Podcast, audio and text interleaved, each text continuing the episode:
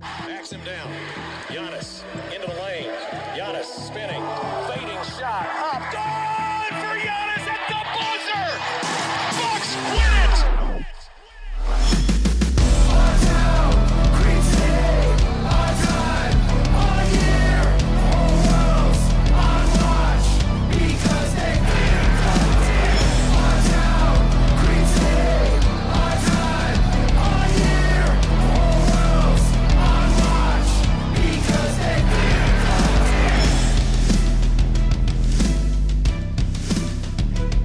Welcome to Locked on Bucks. I'm your host, Kane Pitman, here as we sit here to record this episode. We are less than 24 hours away from the beginning of basketball season. Quite ridiculous, really. This time tomorrow, games will be in the books, and then we are under 48 hours away from the Bucks season opener in Boston against the Celtics, which is great because it's going to be the start of the Bucks' pursuit of a ring this year which is convenient because this episode is brought to you by 1010.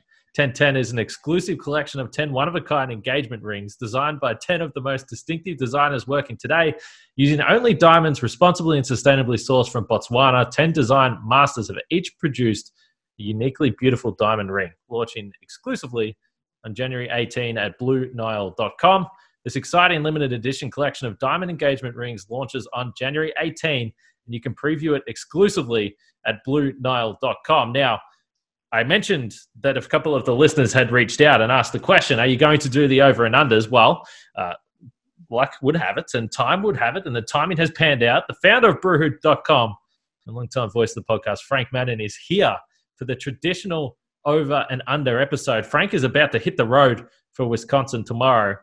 Uh, and and that's obviously exciting for him to not have to be working right through the middle of the night. But before we get to the over and unders, Frank, the Bucks took a little penalty for the whole Bogdanovich saga. A 2022 second round pick has been stripped as a result of this investigation. Yeah, not great. um, for a team that has precious few draft assets, uh, to lose, you know, a not so distant future second round pick is it's not it's not a trivial thing. Now you might say, well, you know, if you're um, if you know if you're talking about your own picks uh, and you're expecting to be near the top of the league each year, then you're talking about a pick in the you know mid to late fifties, right?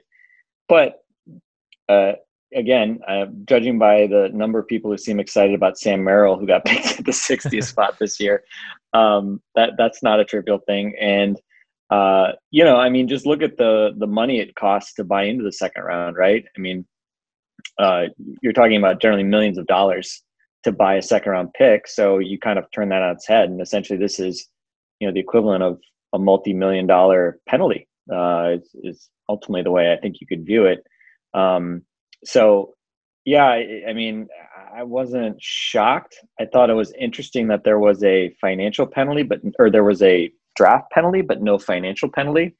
Um, I don't I don't know that I've heard an explanation for why that was.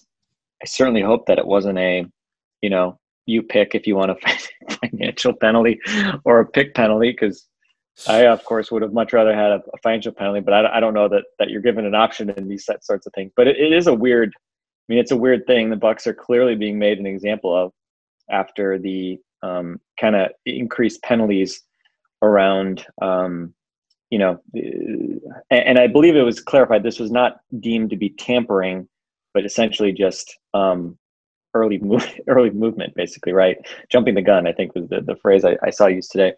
Um, so, yeah, it, it's bad, and it feels like the Bucks have been um, obviously with the Giannis penalty that they had. What they what they get? What they get fined fined for 50k or something like that a year ago for suggesting the crazy idea that they would offer him the supermax uh, this summer, this offseason.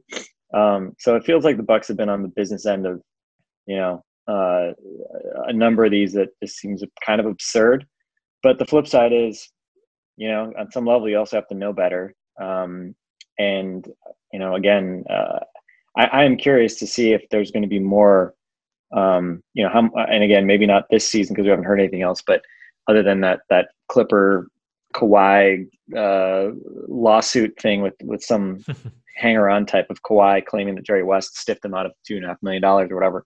Um, but uh, but I, yeah, I, I don't know. I mean, it, it it's bad.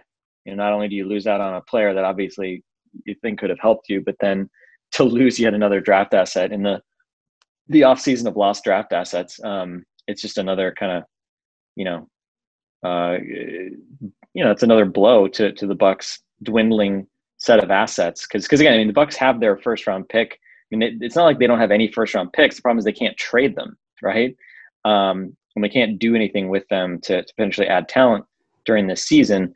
Uh, whereas that second round pick they could have. So that's that's really the big deal of it. And again, you know, you could say, well, it's late second round pick. You can go buy one, you know, down the road if you want. Yeah, sure, but but again, you just never know when when a pick like that might be useful. So I don't know. It's not probably not worth belaboring as I probably just have, but um, it's kind of probably a, a fitting end of the Bucks offseason, given how kind of just you know, was punctuated with the, the, the peaks of, of obviously getting Giannis, and that's really the thing that mattered ultimately. You had Jrue Holiday, but then you also have just some sloppiness around the edges, which you know, again, for no reason, the Bucks cost themselves uh, another draft pick. Yeah, I think it's it's definitely worth being a little bit frustrated about if you're a Bucks fan, and I don't know where exactly you channel that frustration, whether it is at the Bucks. I know a, a, lot of Bucks fans, from what I see on Twitter, are angry at Woj for, for for tweeting this out. But all in all, this was a bit of a messy situation, and I think the interesting part of this, and Tim Bontemps was, funnily enough, the one that was reporting this from ESPN, not Woj, but he said that the uh, uh, he obviously noted that the 2022 second round pick is the first one they currently own because uh, the 2021 pick was a part of the George Hill trade in December 2018. But the, the quote from the NBA is that this penalty took into account the Bucks' cooperation with the investigation, the absence of evidence of any impermissible early agreement on the terms of the contract between the Bucks and Bogdanovich, and the fact that the team ultimately did not sign Bogdanovich. So we spoke about this a lot.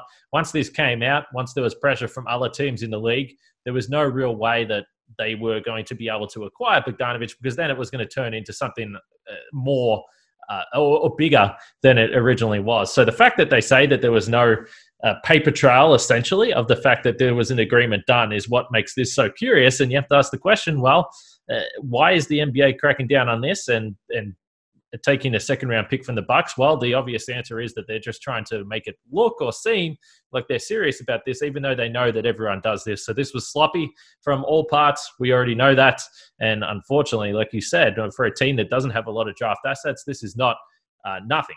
But anyway, we will move on. I think this is perhaps the last note we need to make of that uh, Bogdanovich saga outside of watching how he plays this season. I think we should move on to the over and unders. And before we do, because uh, we are going to be quoting some lines from our friends at Bet Online AG, uh, I should mention, I said this the other day, I'm a Packers fan now, which is great because we are nearing NFL playoff season here. And there is only one place that has you covered and one place we trust betonline.ag. Sign up today for a free account at betonline.ag and use that promo code locked on for 50% welcome bonus. Don't sit on the sidelines anymore. Get in on the action. Don't forget to use that promo code locked on to receive 50% welcome bonus with your first deposit. Bet online, your online sportsbook experts. And let's start with the win total, Frank.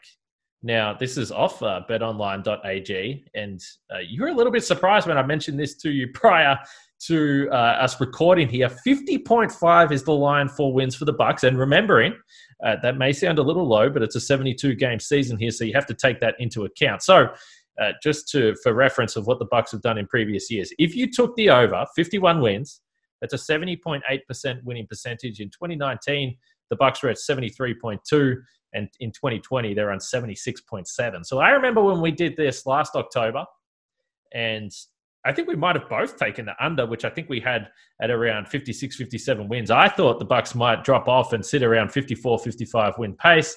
They ended up basically on 70 win pace for the majority of the regular season, which was a little bit of a shock. Well, how are you feeling this time around with the line set at 50.5? Yeah, for some reason I thought I thought the line I thought I'd seen a line that had it at like 46, and again maybe I'm just anchoring on the wrong thing. I um, I think there was also I, I, know I saw some of the like Pelton projections. I think had them around 46 wins, but mm-hmm. again, those those often tend to sort of compress the middle because of sort of mean versions. So you never get really kind of like big big win totals there.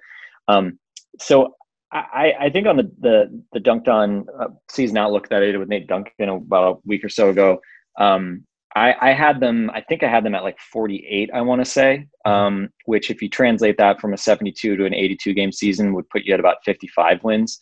Um, so like, I guess I'm just sort of consistent. I'm just going to keep saying 55 wins until you know they they they prove that they're not way better than that, which they've been, they've obviously been the last two years. Um, so yeah, I guess it, eh, compared to 50.5, I'll take the under. I mean, that's basically you know 55 win regular season is, is 48 in the shortened season. The 60 win season in a regular year would be about 53 wins. 65 wins would be about 57 wins. Just so you guys have a sense of kind of like how how the you know rough translations go. Um, yeah, I mean, so so again, 55 wins. Yeah, that maybe seems about right. I think I think the main arguments here are, um, you know, I think if you think about it logically, uh, it would be that you know they don't have the same depth this year as as last year. You know, I think if you look at the guys coming off the bench, um, you know, I think losing George Hill, um, pushing DiVincenzo into the starting five, I think those are probably the, the most obvious um, issues. Um, and beyond that, then you just had, you know, again, it's just a kind of question of other guys getting kind of pulled up in, in the rotation a little bit. You know, like obviously DiVincenzo is starting. You know, it's Pat Connaughton now to take on a bigger role potentially. Um, and we've talked obviously about you know some of the question marks with with guys on the bench. You know, whether it's DJ Augustin or, or Portis or Bryn Forbes or Torrey Craig. Um, it's not to say these guys aren't you know NBA rotation players, but uh, I think just as a whole, I, I don't see the same kind of level of depth off the bench this year. And I don't know. I, I the, the, emotional thing for me that kind of pushes me towards less optimism is it's not because they had a bad preseason. Because you know, I think as has been pointed out, like it's not really worth putting much stock in the preseason period, and this year especially so because there's been so little, you know, practice and, and kind of run up to it. I think the thing for me though is, you know, the last time we saw this team, they basically spent a month disappointing us. And, you know, if they had played really well in the bubble and then, you know, you have a bad preseason, then you think, all right, whatever, right? Um, but we haven't really seen this team play with kind of the consistency you, you expected since really before March, right? Because even the end of the regular season, they had the you know some injuries and, and, kind of didn't didn't play well. Sort of see the end there. Obviously, Giannis missing some of those games that they lost, and, and other guys missing some of those games. So I, I don't know. I'm I'm just not really. I, I'm I always kind of like like to point. Well, I don't like to point it out, but I do point it out that you just never know how quickly some some stuff can turn in the NBA. And I think uh, on a principal level, I mean, you've got Giannis, you've got Chris, you've got Jrue Holiday, you've got a terrific defensive anchor in Brook Lopez. That's a pretty damn good starting point, right? Like it's it's not like I'm saying the Bucks are going to be like a five seed or something like that, but um, you know, if the bar is easily winning the East again and having the best record in the league again, I mean that's a high bar. it's not like an easy thing to do, um, and I, I could definitely see that kind of dropping off. I think the the biggest argument against it um, from like a regular season perspective to me would be the fact that you don't have that much depth, does that mean that you know Giannis and Chris uh, are actually going to play gasp 33 minutes a game? like, and and again, I mean, I think if Giannis plays 30 minutes, those are probably going to be better minutes than if he has to play you know a few more because you know whatever there's a little bit more tiredness maybe in there, but um, I, I think obviously subbing in more Giannis, more Chris, more Jrue Holiday relative to what we saw from Bledsoe last year. Because Bledsoe, I mean, what did he play? 26, 27 minutes a game. He didn't. He played even fewer minutes. Um, I think there is obviously a positive trade off to be had um, if you play your best players actually like a normal amount of minutes for best players on teams in the NBA, right? Which the Bucks have been total outliers or were total outliers last year. So I think that's maybe the the kind of thing that would flip it in the other direction at least you know and give you a little more optimism both about the regular season as well as the postseason. Um, but I don't know. I mean, to me, I, I, you know I don't I don't doubt the formula that the Bucks have. Um, I guess I'm I'm a little curious to see just like defensively, um, do they have some slip up relative to? I mean, they were historically great last year, so I think there's you know likelihood you're just not going to be historically great again. Can you be number one? Hopefully, but but again, I mean, they haven't looked good defensively since or the early part this year. They, I think they had the worst defense in the preseason. You know, what does that really mean? Not much, but um, I don't know. I just would like to see a little. I, I just want to see more consistency, and um, you know, we'll see how, how things start off to this year. I mean, they obviously have some difficult games early in the season that are going to be a pretty pretty big test. It's interesting. I, I think I'm going. I, I would go with the under as well, but I think for even more simple reasons than that. I mean, you mentioned you did mention that the, it's going to take some time, perhaps, to get into the season. There is a lot of new faces. Uh, the depth, of course, is one point of that. The other point that I look at, and Giannis brought this up when we spoke to him last week. He said, "Hey, you guys, there's nothing to worry about. We started two and two last season, and I would say yes, you did start two and two last season, but there was a lot." Uh, fewer interchangeable parts. Whereas this year, it feels like certainly the whole the whole entire second unit has basically been flipped. So I think even for yes, trying to get those base principles that Bud is trying to do right now, um, it's going to take them a, a, little bit longer. And the the early part of the schedule actually isn't that easy. The Bucks play some pretty good teams in the first couple of weeks, so I wouldn't be surprised if the Bucks, you know, lose a few games early in the season. And and I don't necessarily think that's going to really matter. I think in the end they will recover and they'll be fine and they'll be a home court team.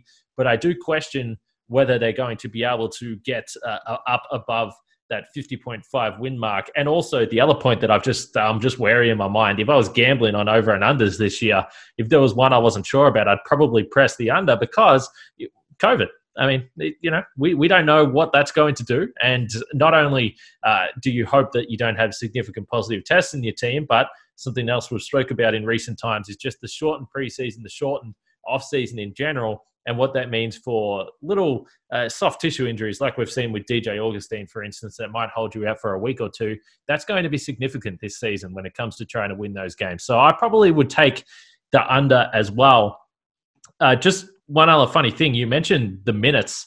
And uh, I, I, actually was listening to uh, the Hoop Collective earlier today, and it was it was a funny story. Uh, Nick Friedell, who covers the Warriors for ESPN, was talking about uh, it's the Bucks yeah, he hates always, always, ta- always, always picks against the Bucks. Yeah, but he did also hate Eric Bledsoe. But so now Eric Bledsoe's gone. Perhaps he he might have softened that approach a little bit. But he was talking about Steph Curry and the MVP and he said, You know, I've seen a few people saying that Steph Curry could win the MVP, but I asked Steve Kerr, and he said that he really is not going to want him to play more than 34 minutes a night. And I just think it's going to be difficult to win the MVP with a minute restriction like that. I was like, A minute restriction like that? Are you kidding me? Bud would just about have a heart attack if Giannis played 34 minutes in a regular season game. So that just made me laugh to think about that when you brought up uh, the minutes and, and how much these guys are going to play.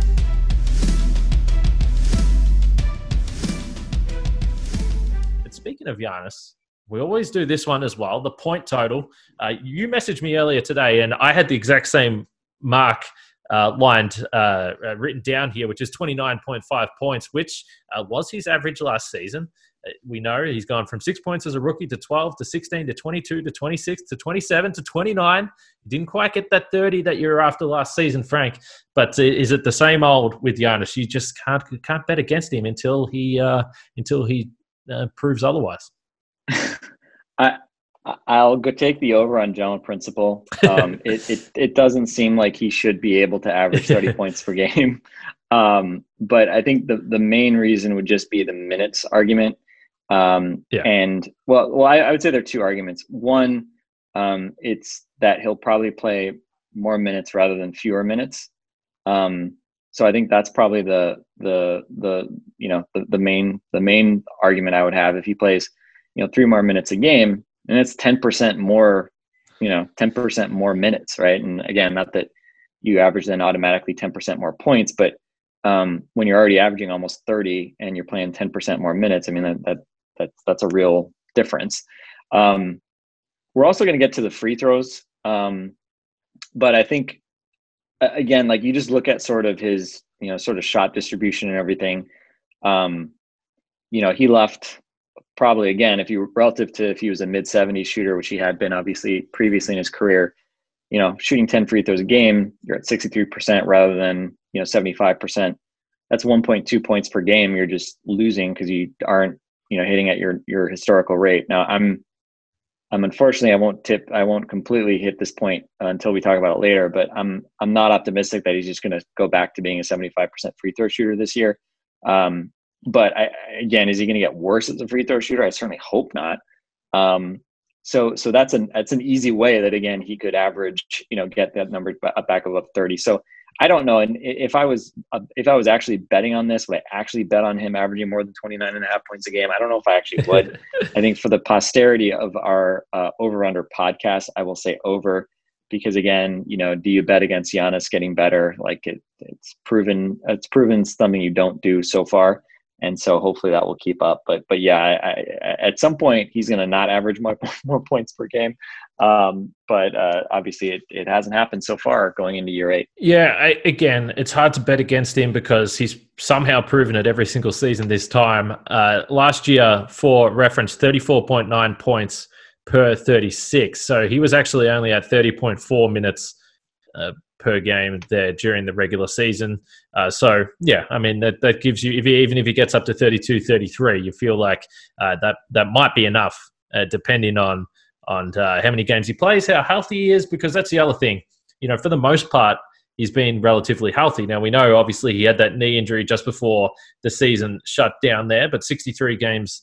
Uh, last season, and uh, and that was actually going to be the first time in his career that he'd missed three games in a row, but then the season was shut down and he came back and played. So uh, we'll see with Giannis. Did you want to do the? We may as well just do the free throw straight away. Now, I messaged you and said 70%, and I don't think that we either of us felt all that comfortable about that. But uh, if we want to, if we want to say 69 and a half uh, for the free throw percentage over or under that, uh, he actually has seen his free throw not to uh, not to really uh, make you uh, too stressed out or too too angry here, Frank. But over the last three seasons, his free throw percentage, or last four seasons, his free throw percentage has gone from seventy seven percent to seventy six to seventy two to sixty three, and that has coincided with his free throw attempts going up. They continued to climb to double digits last year, ten free throw attempts per game, and in two preseason games, he was at fifty percent.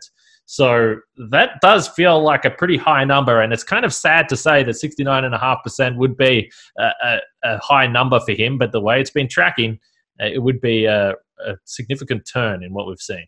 Yeah, I mean, I'm going to take the under just because I, I don't, you know, again, there were some positive indications when he went to that shorter routine right before this suspension of play. And then in the bubble, just he regressed. And Zach Lowe pointed on his pod pointed on his podcast with Malika Andrews last week that um, even though his free throw percentage in the regular season, you know, before last year had always been pretty good, you know, mid seventies, um, he's been a consistently poor uh, free throw shooter in the playoffs pretty much throughout his career, and that to me is, you know, we're not talking about his playoff percentage here with this over under, but that to me is the biggest concern just because he has a history of of not being able to come through when it matters uh, in, in, the free throw department. And obviously i think you know he's gone through different sort of mechanical things. Um, but again fundamentally i mean when he was hitting mid to high 70s you know he was taking forever at the line. He wasn't always super consistent in his routine. I mean if he can make free throws in under those circumstances then he should be able to make free throws now you know?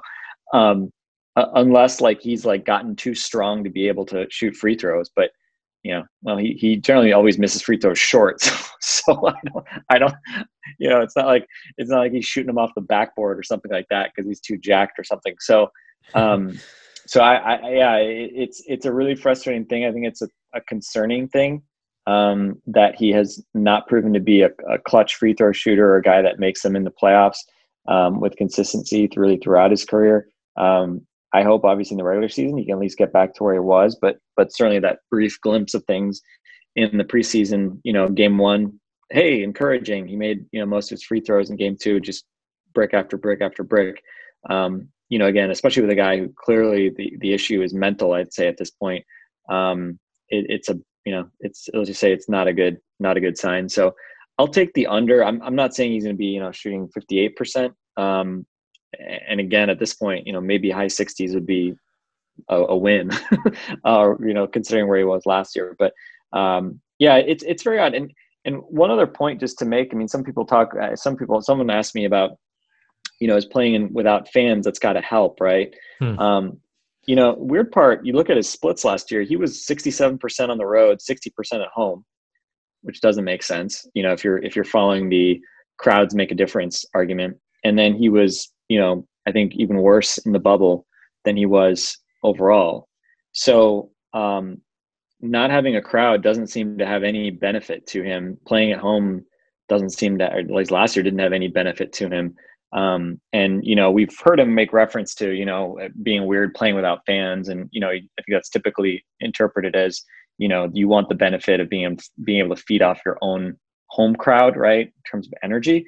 Um, but I think for Giannis, weirdly, it's almost like even the free throws seem to be, you know, it's like he almost needs that level of distraction and, and background noise because he's just, you know, I mean, like all players, they they get used to playing in a certain in a certain environment. So, so yeah, I I'll take the, slight under, but this one obviously, um, you know, people talk about, you know, what would you rather? And I think we we've talked about this, right? Like, would you rather have him be able to make free throws again or or shoot three pointers or whatever. At this point, I probably take you know, I take the free throws just because you know no matter what he's going to have to shoot those in the playoffs.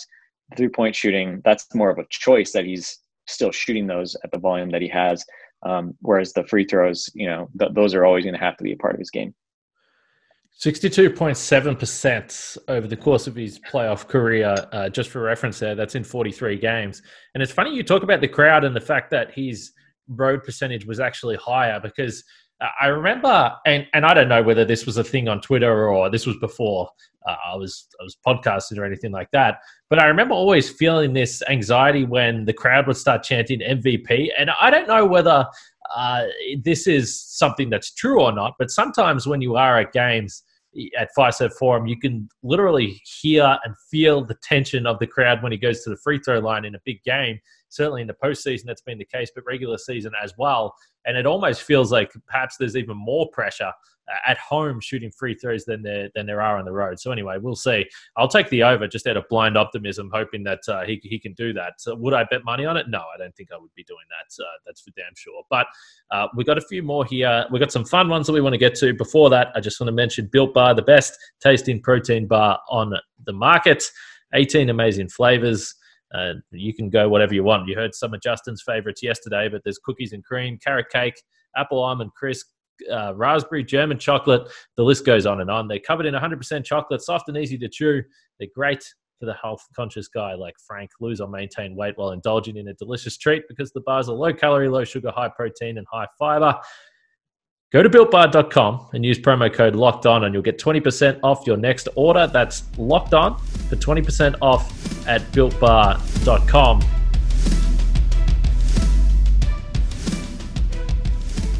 This week, make sure you check out the Locked On NBA podcast. You'll find season preview episodes for each division with team breakdowns from local experts, waiver wire additions from Locked On Fantasy Basketball, rookies to watch from Chad Ford, and predictions on each division from Rejecting the Screen. Subscribe to Locked On NBA wherever you get your podcasts. Now, this is one, this is an over and under that we used last year. And uh, last year, I believe Dragan Bender may have been the uh, the subject for this over and under, Frank. But this year, we're going with this. I actually, I, I don't want to. I'm just going to leave it up to the listeners. You can you can choose which DJ you, you we are talking about here. But uh, the number of DJs on the Bucks roster at the end of the season uh, 1.5 over or under. And to be clear, DJ Shauna does not count. We assume DJ Shauna. We assume DJ Shauna, the sure. in-house DJ for the Bucks, will be around no matter what. So if you want to include her, then it's two and a half. um, yeah, I mean, we assume DJ Augustin is not going to be traded midseason, uh, but um, this is really about DJ Wilson and and you know, is he the uh, you know ballast uh, in a especially a tax motivated deal, you know, where you ship out his four and a half million dollar deal for something lower, um, maybe send some cash the other way in order to avoid the luxury tax. And again, I think I saw today, you know, the right now the Bucks projected luxury tax payment would only be about three million dollars. And you might say, oh well, that's not a, that's not that big of a deal. I mean, if you have to send cash to somebody to some other team to take DJ off your hands and you know get you under the tax, like is that even like what you know deck chairs on the Titanic type thing, right? The, the real the real reason to do it would be just because of that repeater tax, which just makes future you know because next year you're absolutely going to be in the tax unless you let Jrue Holiday walk, which you would not want to do. Um, so you know if you're going to be in the tax for sure next year, likely year after, um, the repeater tax does make it more punitive and is going to cost you more money in the future. So again, it's you know I, I, would say it's not unreasonable to try to get under it given how close they are to it right now. Um, so so that's that's the rationale. Now, of course, personally, I mean, you know, again, I, I don't think fans need to you know spend their nights waking and worrying about you know their their their owners luxury tax payments so i think that's just to be clear um, that said uh, regardless of that i you know nothing would make me happier than seeing dj wilson sort of redeem himself to some extent and actually you know earn minutes and be a useful front court piece for a team that let's be honest could use another defensive versatile defensive player in the front court um, you know, we've seen a fair bit of DJ in this preseason, and it's kind of funny because, you know, I, I, didn't even really think about the. I mean, we I think we've talked about a little bit that this was, you know, he he's going to have every chance to, to to earn minutes this year, and we don't want, you know, I think we haven't really wanted to count on it, um, just because of last year, and especially last year. I mean, you know, throughout his career, DJ Wilson not getting minutes when it seemed like the coach would have no choice but to give him minutes has been sort of a recurring theme. Um, you know, I remember I remember his rookie year with Jason Kidd. You know, literally the Bucks had no power forwards. Like Giannis was out. You know, there was like nobody like literally to take to play, and somehow he still like wasn't playing playing in games. I, I remember there was an early season game in Phoenix where there was literally no power forwards who were dressed basically, and DJ Wilson somehow still didn't play right because they just went small at the four. Um, so, but but again, I mean, it, it seems like I guess right now he he's probably to. I mean, would you say he's to play most nights? It, it seems like he will. Um, and I, I, again, I would love it if he could give that sort of switchable, versatile defensive um, ability and, and actually knock down some threes, which was a thing that obviously completely went down the toilet last year when he was pretty much just playing garbage time and just chucking threes in garbage time. So I don't know how how much you kind of take away from it, but um, you know, again, I think he's got he's got enough skill level to to do some stuff offensively. You know, I think he's shown a little bit of um, ability, sort of as a short roll man. Um, again, he misses layups that is that are very frustrating to watch, um, and he's not ever going to be. I, I, think he's always going to be one of those guys who like the the sum is is always you know less, or the the the the whole is always less than the sum of its parts. Like he can dribble a little bit, he can shoot a little bit. You know, he's athletic occasionally he looks like he fish and pick and roll, but somehow it just never adds up to you know really like a, a real offensive contribution. Um, but I, again, does that you know a does he actually earn those minutes? Does he earn Bud's trust? And does he put the Bucks in a situation where they don't want to move him? Um, that's really the question. I I will still say under um, that he doesn't end up on the roster by season end purely because of you know some of the financial considerations around it. But i, I don't know. I mean I, I think again i would love it if if he did carve out a niche on this team. And i think to be honest like i mean we, we've said a lot this team needs contributors. They need guys who are not old and expensive to actually do stuff for this team and and play a role. And dj obviously is a guy we we you know nobody's counting on to, to be some type of plus you know rotation piece um, but if he's a guy that that can look like that guy that you know two years ago showed those flashes of versatility defensively and doing enough offensively, and that would be a huge boost to a team that that really does not have a whole lot going on in the front court. I'll take the over here. I think DJ Wilson will be on the roster by the time the playoffs roll around um, for a, a, couple of reasons, but none more so than the fact that, as you sort of pointed to, I think that there's going to be stretches where they're going to need him because uh, we know that they have little flexibility in in uh, the way of adding to the roster. And we've spoke a lot about the fact that they would have room at the in the buyout market to get another forward rotation player where they wanted. I know uh, we mentioned it yesterday. That doesn't necessarily mean a backup center per se, but a forward uh, guy that can play the four, can play the five a little bit in small uh, man lineups. And I know we've joked about Ersan Ilyasova and even to a lesser extent Marvin Williams if he wants to come out of retirement. But that type of player that can sort of be flexible defensively. But then when you look at that type of guy, you're like, well, DJ Wilson can be flexible defensively. And last year we saw his minutes drop from 882 in the first year with Bud to just 363 total. Uh, he really has hardly been on the court essentially since Ersan Ilyasova came back from his broken nose in uh, around January 2019, that was. And then the Mirotic trade went down, and then as we know, last year they did pick up Marvin Williams. So I think that, like you said, there's a real opportunity for him to play. He averaged around 13 minutes in the preseason, and I think that checks out. I think that what we saw in the preseason in terms of the minutes that the starters were playing honestly wasn't that far off. And I think, you know, with Bobby Portis and DJ, I think they're going to need both of those guys. Uh, I know that there is some feeling out there from Bucks fans, from what I'm seeing on Twitter, that there's some excitement around Jordan Nwora and could he make his way into the rotation? Maybe, maybe later on in the season, but just knowing Bud, I, I don't think that he's going to be rushing to play uh, either rookie really. And he kind of hinted to that. I asked him about the rookies a couple of times, and he said, "Yeah, well, you know where we're at, we're we're a good team. It's hard for rookies to get on and play, so I wouldn't be expecting." Jordan Nwora to take any of those minutes from DJ. So I think the opportunities are going to be there. I don't think there's the roster flexibility to just make a tax related move. Now, that's not saying that they won't. I'm just saying when I look at it right now, you're one injury away from being really short and really needing him to play significant minutes, whether that is Portis, Lopez, uh, Giannis, hopefully not. But if they want to rest him through the season as well, then DJ is going to be the guy that's going to really need to play. So I think I'll take the over. I think he'll be there uh, mostly just because of how restricted the Bucks are with what they can do with the roster moving forward and a funny year and needing guys to be available. I had Donte DiVincenzo three point percentage. Now he, I, I've got the line here at thirty four point five.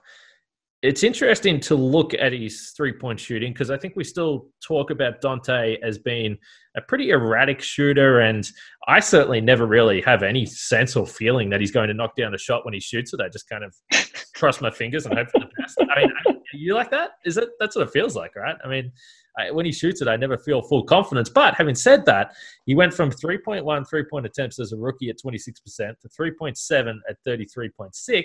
And last season actually knocked down 38% of his wide open attempts, which, if you think of him in the starting lineup with the guys he's going to be playing with, he's going to get a lot of open looks. Yeah, it's kind of funny. I, I am kind of the opposite because I know that he doesn't shoot a high percentage, but for some reason I am generally optimistic when he shoots threes. Maybe it's his confidence. He, his confidence is it, yeah. It's because it's it's it's because he seems to be confident yeah, that he's yeah. you know taking a shot, and I mean he has you know he, it's not like he has an ugly release or something like that. Like you think he has a pretty clean looking shot um, yeah. as well. So uh, so yeah, I don't I don't know. I, I so I guess uh, thematic. I, at first, I was going to say under, but I mean, again, he was so close to that number last year.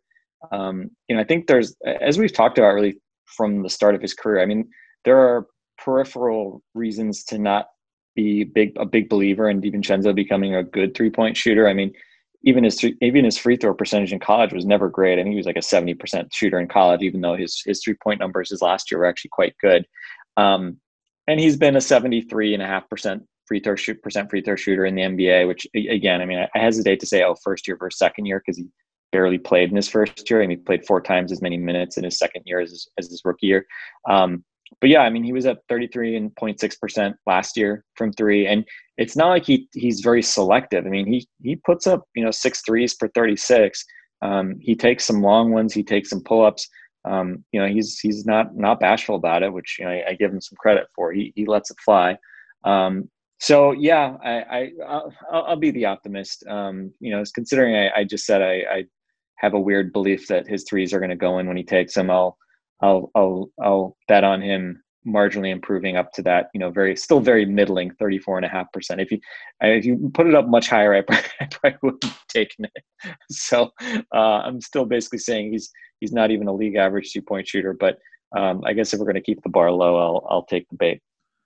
Yeah, it's actually not a big jump. Like I said, 33.6 percent uh, last season for Donte. And actually, in the preseason, he shot really poorly. He was only at 23%, but he did get up 4.3 attempts in 21 minutes. So, like you said, the one thing that you know for sure with Donte is that he's not going to be shy, which is probably why I'm leaning towards the under because I think that he's going to let it fly and, and he'll be a guy that will be streaky. One night he will go four for five, and then he might have a couple of nights where he's one for five, one for six as well. So I'll probably take the under, but there's a lot of uh, room for improvement still in his game because again, like if you look at those numbers and compare it to some of the other guys that we don't talk as critically about their shooting and how erratic they are, and the fact that we're you know we're not sure where they're going to project to be a, a shooter. I think that's because they're veterans, and we hope that the ceiling is is higher for Donte. But we'll see, we'll see. I'll t- I'll be conservative.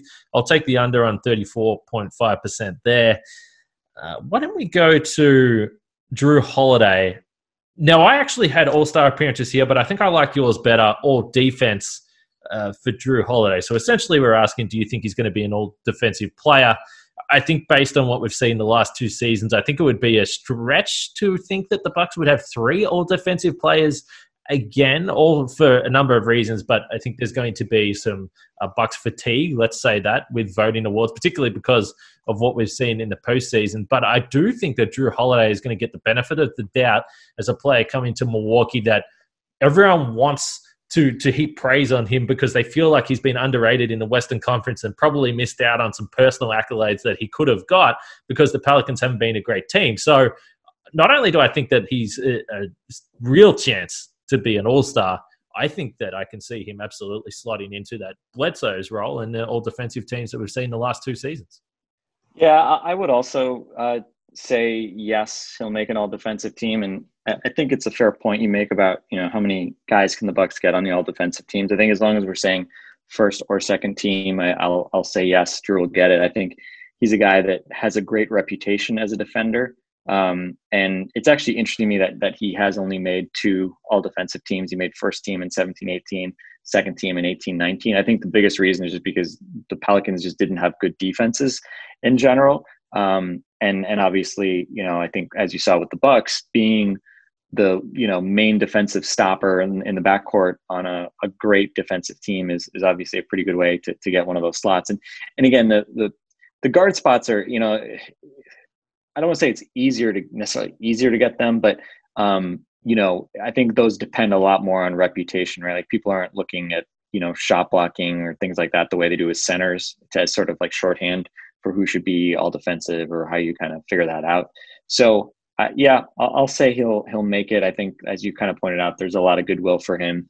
I think people want to put him on that all yeah. defensive team, um, and I think he will be. I, I, certainly hope that you know, knock on wood, he's healthy, plays a full season, and um, the Bucks are once again an elite defense. And I think obviously you you would expect him to be a big part of that. And um, I think especially the narrative, you know, the fact that he's probably going to have to guard you know, not like Bledsoe was really, you know, focused on mainly guarding point guards, obviously. He didn't shift up to guard bigger players much. I think with Jrue, you know, he's probably gonna have to do that a, a bit um, on this Bucks team. And, and again, hopefully that, hopefully it works. Uh, and secondly, if it, you know, I think that also will, you know, get people's attention because he's clearly going to be, you know, the, the guy who's going to be the designated stopper in a way that Bledsoe maybe wasn't just because he had some size limitations. Uh, just got a couple more here. Bobby Portis. This is really interesting one. I had the points, uh, his points per game line at 11.5. Now, he did average 10.7 points in the three preseason games. And uh, the one thing that we probably all knew about Bobby Portis, but we've definitely learned from watching three games of him, is that he's going to shoot and he's going to try and score. He actually averaged more shot attempts per game than Jrue Holiday, Donte DiVincenzo, Brook Lopez, uh, to name a few. Now, uh, obviously, you know, someone like Brook, for instance, is a guy that probably could be more featured in the offense, but with the starting lineups, he kind of fades into the background a little bit. So I, I, I know for certain that when Bobby Portis is on the floor, he's going to try and score. Efficiency will be an interesting thing to note with him because even if you go back all everywhere he's been, he's been able to score. He's been a double-digit scorer for the last three or four seasons but he's been erratic. He might he might have a couple of twenty point games for the Bucks this season. Last year he had one 30 plus point game uh, with the Knicks, but then he'll go through games where he's one for seven and one for eight from the field. So he's going to be that type of guy. He's going to be streaky scorer. We know uh, he's going to let it fly from the outside. He's certainly not afraid of shooting in the mid range, which will be interesting to see if that's reined in a little bit on this Bucks team. But I, I think that Bobby Portis is going to be a double digit scorer. I, I might even take the over on this. I think there's going to be a lot of opportunities for him to put the ball in the bucket.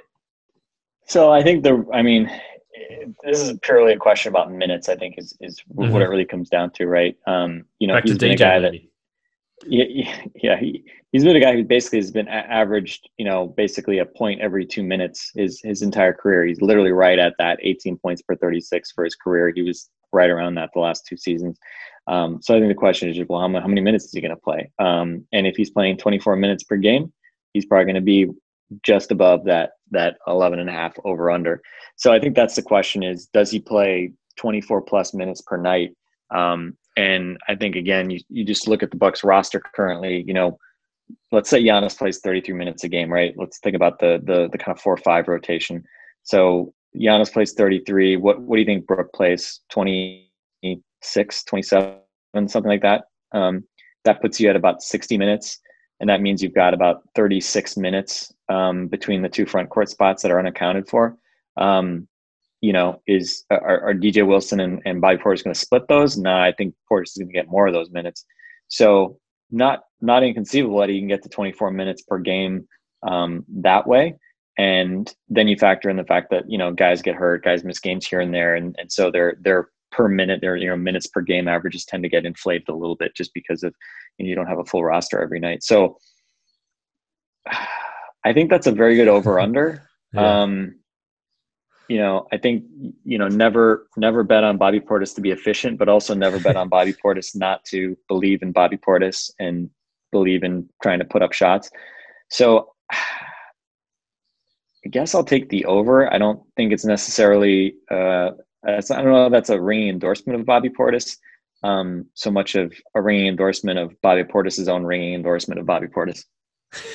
well, uh, I I was almost going to tweet this out, but uh, I didn't just because I think it's a it's a well known story by now. But there was a question for Bobby Portis the other day, and he said he said, you know, Bobby Portis just wants to do whatever the coach wants him to do. So whatever the coach tells Bobby Portis to do, he's going to do. And uh, it's obviously a well known thing that uh, he likes to uh, talk about himself in the third person. But uh, I'm with you there. I have taken the over.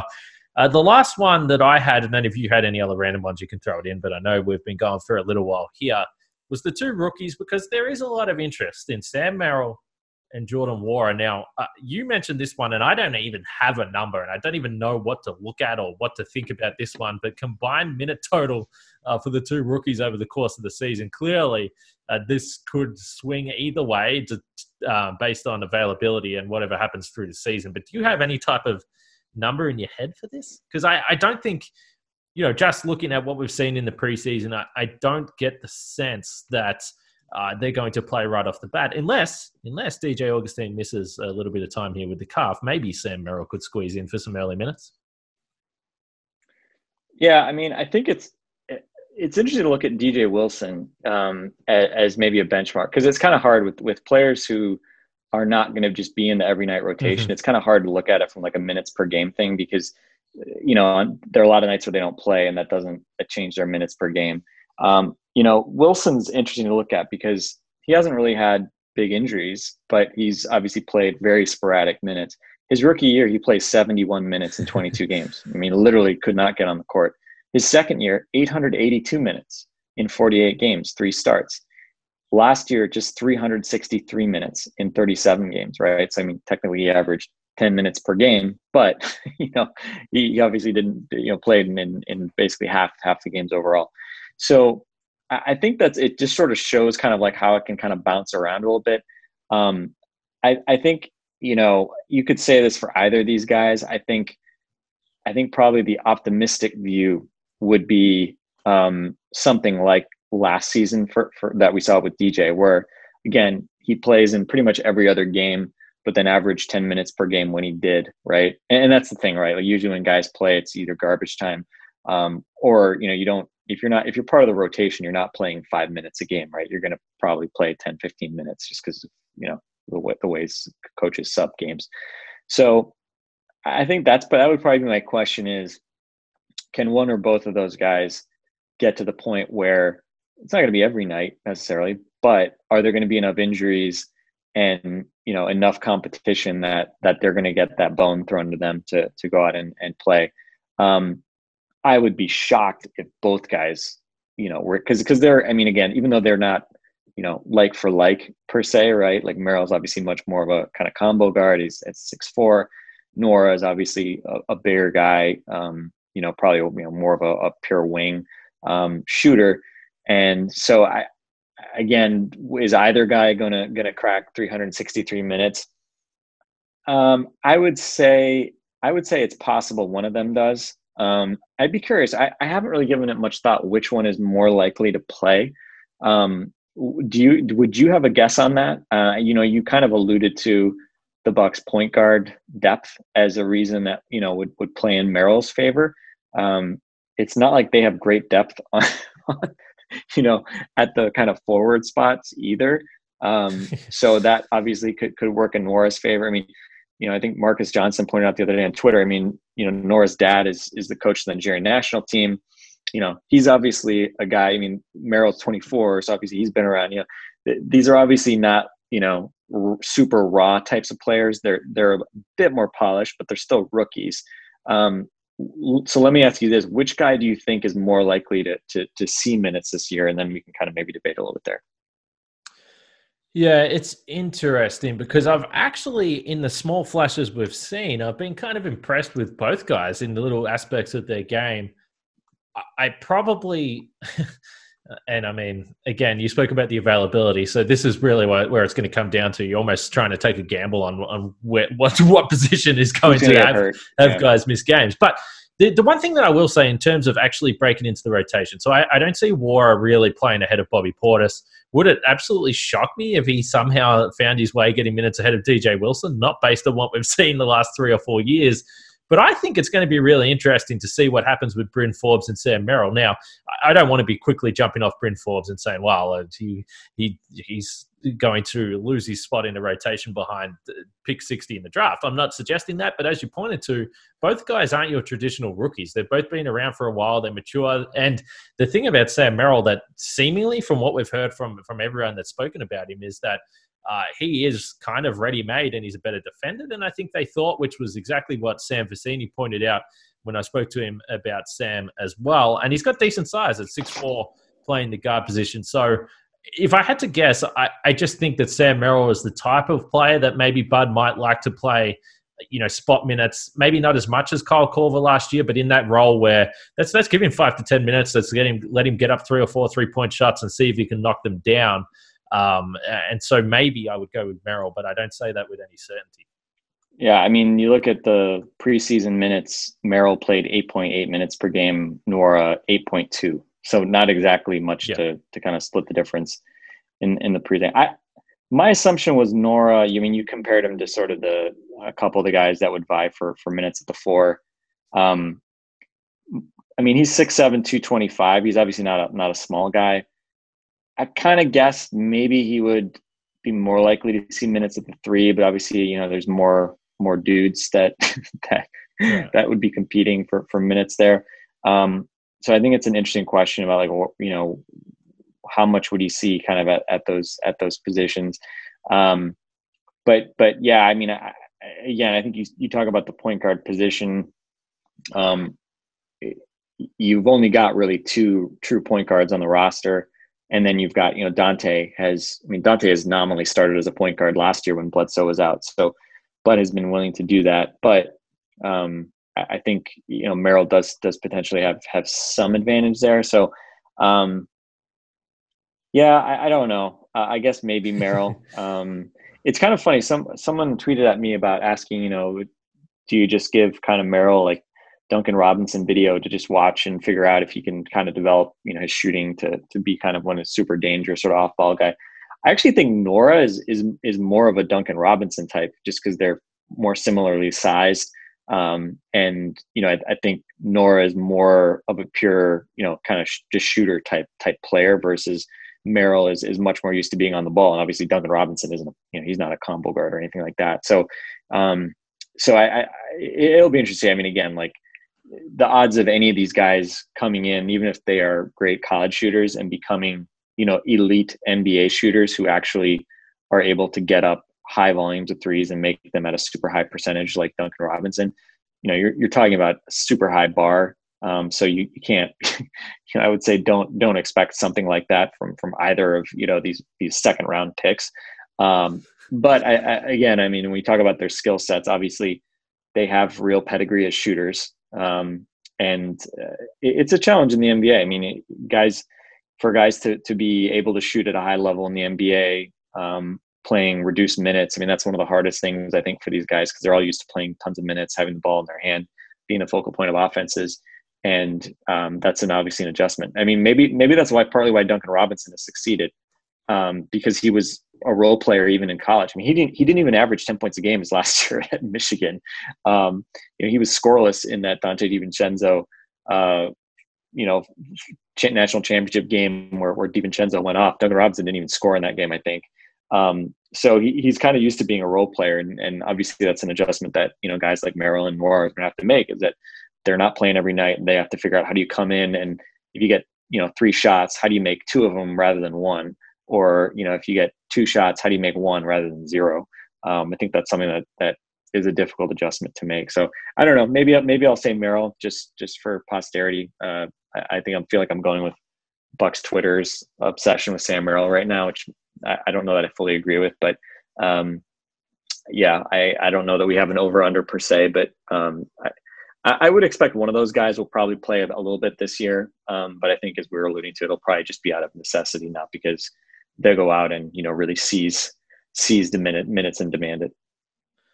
So it's funny you mentioned the Bucks Twitter obsession, and just quickly as we we look to wrap this up, it's funny because I, I also sometimes see the tweets, and if I tweet about Sam Merrill, people are just pumped, pumped about this guy, pick 60 in the draft. And part of me wants to say, all right, everyone, just relax a little bit here. He, you know, I mean, he, he's not going to come in when you're a championship contender. You shouldn't really be this excited about pick 60 in the draft. But uh, I will say that the Bucks have had uh, they haven't had a lot of young talent or they haven't had a lot of rookies to really get behind and get excited about, which is why I think there is uh, such high expectations or um, excitement around DiVincenzo because there just hasn't been a lot of players like that. We know the Bucks have struggled in the draft over the last sort of five six years, and also the other point, which I think I messaged in our in our DM group, that it's also just fun to see a guy who can flat out shoot because the Bucks just haven't mm-hmm. had a lot of those guys on the roster, which is why the, in, even in preseason and early season last year, Kyle Korver was so fun to watch because it was like, wow, this guy can seriously get hot.